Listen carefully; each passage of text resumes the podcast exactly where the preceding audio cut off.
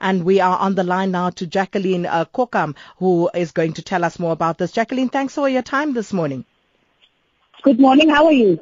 I'm good, thanks. Uh, uh Jacqueline, uh, just talk to us. Uh, tell our listeners more about uh, some of the grievances that you want to highlight.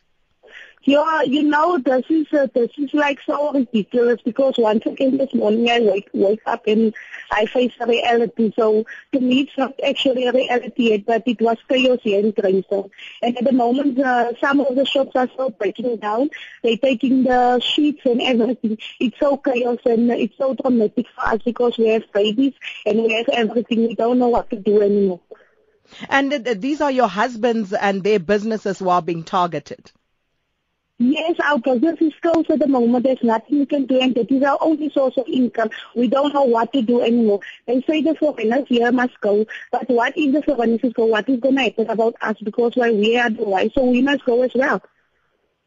And and uh, what sort of other discrimination have you suffered at the hands of people who want uh, your foreigner husbands, as you uh, term them, to leave? Uh, we say you this discrimination. They say, yeah, you class, yeah, you, you you must go, you bitches, you sending yourself to them, yeah, you send some of them they send the children away, to, maybe to Pakistan, to Bangladesh, yes. but uh, now I see why they send the children away because it's for their own safety. Because what if all the children was here, what was gonna happen with them? You understand? I hear what you're saying. So, so what would you like to see happen, Jacqueline? You, you know what we like to see. I know that South African like to use the word bring unity.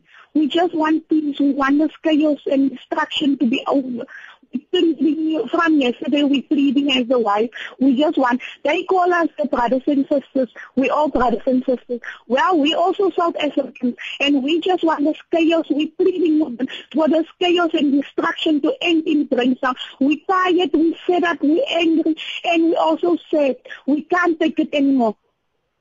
And I see you've issued a set of 10 demands. Um, what would you like to see happen from government side? From government side, who's gonna who's gonna vote us? Because that is the only source of income we've got. Some of us we we helping our husbands in our shop. You see, my shop is registered under my name. That shop because I have a foreign national, I must also close down my shop. My shop is registered in South Africa. What must I do? I must support. What will government do for us? Because we also the children. Now we want government, we want our president to come here to Grahamstown, to come with the mayors and sit down a meeting with parliament, with everyone and ask if it's right what's going on in Grahamstown. Because why if, the community, the police don't support us, who will support us?